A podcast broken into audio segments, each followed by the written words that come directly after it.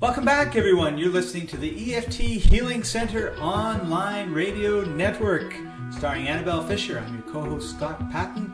Tap into your fullest potential. Hey, Annabelle, how are you doing today? Good evening, Scott. I'm great, thank you. It's great to hear your voice. You sound very chipper. Ah, thank you. Well, I'm always excited when we have uh, when we're we have time together because I've really been enjoying everything that I've been learning about EFT from you and and I'm finding it very effective, and uh, and I'm just so excited that there can be such a gentle, non-invasive, needle-free yet effective uh, healing system that works, which is just absolutely amazing to me. Yeah, it's um, it it always. I guess now uh, for me, I'm always delighted when I hear success stories, and uh, it, it, would be easy to be complacent, like yeah, yeah, I know EFT works. But even this morning, um, I went to see my chiropractor, and uh, she, I gave her an EFT session uh, a little about a week or so before Christmas, and uh, she and I addressed uh, a topic that for her was very highly charged, and she had addressed it with um, a number of counselors in the past. Um, and it was around the birth of her son and yet and we started working and she said to me i have to tell you i'm just so uh, jaded by this story now. I feel like i've said it a hundred times and i'm not expecting this to make any difference whatsoever. Uh, and so she kind of set herself up in that way and i said that's absolutely fine. The very fact you're here is, is a great step. Let's move forward. And uh, we worked on this particular issue and there was a lot of resistance and she kept uh, changing the words that I asked her to repeat. And that's fine because it's really important when we tap that we speak from our heart rather than a head place. But one clue for me is, and, and for the listeners who are perhaps working with a friend or a family member, if the person that you're working with keeps changing the words you need them to repeat, that's a good clue that they're resistant. Uh, because changing the odd word is, of course, fair enough. Sometimes I might ask a client to say something that they don't understand or is meaningless to them. But if they're constantly changing the whole phrase, then I know there's resistance. So after about 20 minutes, I said to her, you know what? Don't worry um, about what we say. Just say it anyway, because there's so much resistance going on uh, that you're not seeing the wood for the trees. And as soon as she let go of the resistance and just went with it anyway and repeated what I said, all these shifts started to happen. And by the end of the session, she said something extraordinary. She said she it was as though she was looking into into the past, into the event, as though it was in a glass box in front of her, and she was holding it in her hands, looking with interest and curiosity. Hmm, this happened, and there was no emotional charge. And why I bring that up is uh, when I saw her this morning, uh, she said, I am still flabbergasted uh, that I, as I look back on this event now, there is no charge whatsoever. It happened, uh, and that's all that I feel about it. And before she was filled with anger and regret and guilt and lots of other emotions, and she said, I never imagined that I would be free of all of that. I thought that was me. I just had to hold on to this around the birth. Uh, so you saying about how gentle yet effective it is, there's another example of how somebody's blown away by its simplicity. Because she even said to me, it is so simple, yet the impact it's made on me proves that there is something so much deeper as well. Mm-hmm. Isn't that wonderful? Yeah, it was it was wonderful to hear, and I love hearing those kind of stories. Uh, it, it, really brings such delight to me. Hmm. That's uh, that's absolutely amazing. So one of the questions that I have, Annabelle, is you know because we've dealt with an, a number of issues um, over the past uh, you know ten episodes that we've done uh, they seem to be ranging from all sorts of different. Uh, like I can't pigeonhole them all in one little box and say, okay, if you have this problem, then use EFT. If you have that problem, then go do something else. And it occurred to me that one of the things that we've um, we've never really talked about are, you know, sort of like what are all the things that you could use tapping to help someone could use tapping to help them uh, deal with situations or improve their health or their you know emotional states or you know all those sort of things. And I thought, it would probably be of interest and of value to everybody if we kind of got an idea of you know appropriate places to use EFT and, and maybe inappropriate ones if, if such exists. So I was wondering if we could talk about that today. Yeah, I think that's a great idea, Scott. Um, I mean, when Gary Craig, the founder of EFT, created EFT, he said, uh, well, the, the sort of motto that went along with it was try it on everything, try it on anything. Oh. Um, and that's because with EFT, there are no contraindications. So that means that uh, the worst that could happen is nothing. The, the, there's no result. We end up feeling exactly the same as we did before we started tapping. Um, but uh, when I teach my EFT workshops, this is one of the first things that we address because people are uh, maybe learning EFT for the first time and they want to know where they can safely go. So right. I think it's very important uh, to understand that with with experience and with confidence, uh, we can address more complex issues. So, for example, as the listeners probably know by now, I specialize in chronic and serious illnesses and disease, um, and I would suggest that that's a complex issue. I mean, the very 1st mm-hmm, person, for sure, yeah, because there's there's so many layers to it, and uh, um, it, it's so multifaceted and, and, and complex.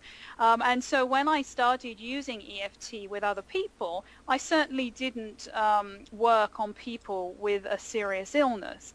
Uh, I started off with more what we call simple issues. Um, and what I mean by simple issues, it doesn't mean, simple doesn't mean irrelevant or meaningless right. or or the easy. Yeah or easy that's right. Or the kind of idea with oh well this obviously isn't important. I, I don't mean that when I see simple. What I mean by a simple issue in EFT is something that is single faceted so uh, for example one event that happened uh, that we might work on and there is a specific technique and perhaps you and I will address that in a, another podcast there's a specific technique that can be used for uh, single memories. Uh, so if somebody mm. listening thinks, oh yeah, that terrible argument I had with my friend two weeks ago, or that memory where I fell out of the tree and broke my arm when I was eight years old, that's a, a simple issue to tap on, most usually. I mean, sure enough, yes, other aspects can come up from that, but most usually that would be uh, considered a simple issue. Uh, something like uh, how we feel in the moment so I'm I'm deeply saddened uh, by an event that happened yesterday, or I'm so angry about somebody or something. So an emotion that we're feeling, again, a simple issue, or something like um, a phobia. Um, mm. So uh, again, phobias can be multi-layered. They can can have lots of aspects to them, but most usually they're uh, easier to eliminate? Well, it's usually like a spider, and if it's a, you know, it's like just something that's going to scare you, and it's not usually a spider. And then when you fix that, you find out it was really an ant, and when you fix that, you find out it was really a bee, and then it was actually was a wasp. And I mean, it doesn't go on and on and on. Usually, if it's a spider that's scaring you, it's a spider that's scaring you, and that's pretty simple, right? Exactly. And of course, some phobias are memory related. So somebody may have a phobia of, uh, I don't know, well, let's use uh, spiders, um, and they may have no idea why. Uh, so, for example, right. my mother um, is terrified of spiders and she doesn't know why. She just always has been. And we have done some tapping around that. Um, and now she's okay around them. She won't probably pick one up, but she's all right. She doesn't mind looking at them. Um, me neither. and then there's there's maybe somebody else who has a memory associated to that. So when I was three years old, my brother put a spider in my bed, and I jumped into it, and I felt it crawling up my leg, or something like that. So there can be people who, who have memories. Again, a, another simple issue that can be addressed. Even though John put a spider in my bed, I accept myself anyway. That kind of thing. So these are uh, simple issues, um, possibly things like performance blocks too that can can be considered if they're one-off. Like I stood up in front of the school and um, I lost my confidence uh, to sing or something like that. So, so to tap on that may well overcome uh, the, the, loss of confidence in uh, singing in public. Um, and then, of course, there are uh, more complex issues, and I would say things like addictions, and I include in that weight loss, uh, chronic ill and serious illness, uh, depression. Uh, so the, there are various things that are more co- complex. And also in that, um, I would suggest things like bipolar, schizophrenia. And this is one area where Gary Craig suggested we perhaps don't go where we don't belong. Uh, so I know there have been really fantastic inroads made into uh, using EFT for bipolar and uh, schizophrenia. Um, however, I would suggest uh, for listeners that uh, it's it's very important that they have a full understanding of the conditions or perhaps even a medical or psychotherapy background. Um, and I've trained a couple of people who have uh, very effectively started using EFT for bipolar, schizophrenia and uh, had some really fantastic results. But that's already been their field, so they have a good understanding of it. Well, and I think that you know you bring up a, a really good point, Annabelle, in terms of uh, you know again because we're talking about how, how what can you use it on, how can you use it. You know, there's kind of two groups of people that we're we're talking to right now. One is, oh, I you know like me, oh okay, let me tap and let me do the process and and uh, and deal with my issues or deal with my health and, and that sort of stuff. And then there are people like yourself who are practitioners, and it strikes me that um, for people who are practitioners and, and working on other people. So, you know, that could be me with my son, you know, uh, sort of thing too. Is and I think you make just a great point here, which is if it's an area that you're not really, you know, competent in, uh, and you're you're working with somebody in that area, it's if it was EFT or if it was, um, you know, some sort of chiropractor adjustment sort of thing, and I saw my chiropractor do this to my neck, so I'm going to go do it to your neck. Uh, probably not a good idea, right? Yes. And so you you know I think and probably not that much fun either, right? Because what I think of is I think oh I really like doing this, so uh, those are you know I really like to ski, so. Uh, you know, if, if a friend of mine and I are top of a double diamond or a quadruple black diamond run and we're both at my level of skiing, which means we'll probably break our legs when we go down it, or smash and crash, right? Uh, then we could be at the top and we'll say, okay, you know, let's do some tapping to at least not be quite so nervous as we go careening down this slope. Absolutely. That's, but, that, that's a great example, Scott. When we're in the moment, how can we use EFT to make ourselves feel better, more comfortable, calmer, be able to move past this present block? Yes. And, uh, and I think it's really important that you know if you if you're going to get involved with EFT that you do it in areas that you're really familiar with as opposed to just think you know doing kind of a shotgun uh, sort of effect. So I think it's great to make that distinction. Yeah, I mean, I get uh, a lot of emails saying, uh, look, I've just learned EFT and uh, uh, my brother-in-law or something has bipolar disorder and I'm, I'm struggling uh, with how, how to use EFT for this. Um, I think, I do think that that's a very complex issue to start with, first of all. Um, however, something that perhaps they could address in that scenario is, okay, how does he feel day to day with this very complex condition? And if it makes him feel frustrated or angry or disappointed in himself or uh, blocked, then sure, tap on those immediate feelings uh, that, that come up as a result of experiencing what he does. Uh, but then as far as uh, the, the more deeply layered parts of the illness, then perhaps seek out more experienced help. Right, right. So, um, what today's question is, what can you use EFT on? So, uh, if I have the common cold, can I use it? Yeah, um, lots of people. I mean, I've I've used EFT. Uh, if I've uh, I always know if I have a cold coming because um, I feel a real irritation in the back of my throat, and it seems to go up my sinuses to the back of my nose. That's my key, my cue, so to speak. So I start tapping on that. So very uh, simply stating uh, that my body's run down and I have a cold coming. So sure, yes, you can do that. Great. So, so physical illnesses, that sort of thing. Um, if I'm feeling emotionally stressed, Yes. So in the, I mean, you use the example of the skiing, or if somebody perhaps is about to go into a business meeting, or they need to uh, give a proposal at work, or um, give a talk.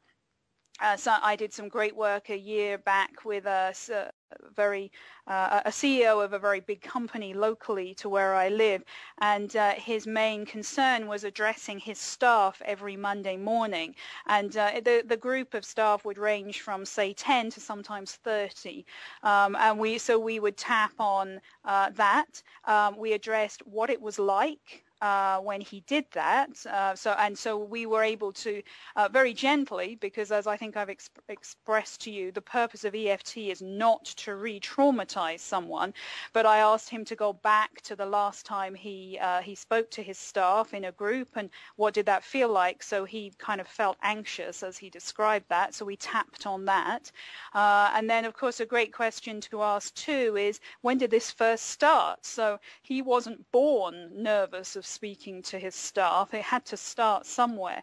So what, what triggered this? Where, what was the first time you can recall feeling this way as you stood up to speak to the staff or to stand up to speak to anyone? And so he, he was able to uh, recall a situation and so we worked on that. And once we had addressed that and he felt neutral about that past experience, then he was able to stand up and address his staff with ease.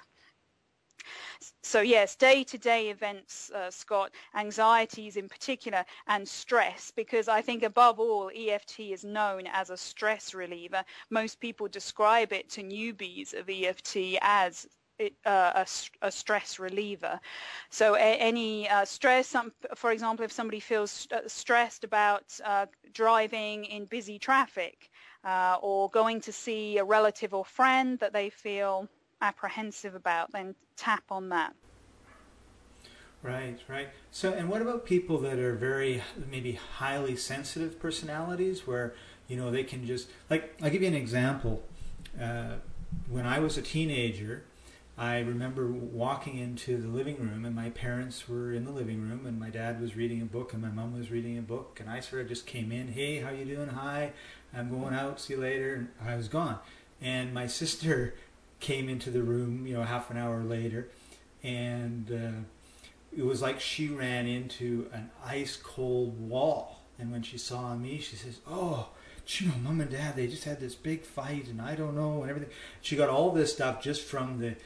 The, she was so sensitive to where my parents were, whereas I was totally oblivious. Right? I, what are they reading a book? What's the problem, right? and she walked. She just sort of walked in and whoa, walked out, right? So you know, we know that it, we all have varying degrees of sensitivity, and at varying times we're more sensitive and, and less sensitive. But you know, we have there are people that are very, very aware of how other people around them are feeling to the point where it almost uh, makes it very difficult for them to. Uh, to, to, to be relaxed. I mean, they're stressed out because of it, right? They're highly attuned people. Yes. Well, this is a, a, topic that is very close to my heart, and thank you because I think we've got a great uh, podcast topic in that. I'll write that down later. Um, I believe that I have a highly sensitive personality. Um, I would suggest that many, if not the majority of the people that I work with also have that.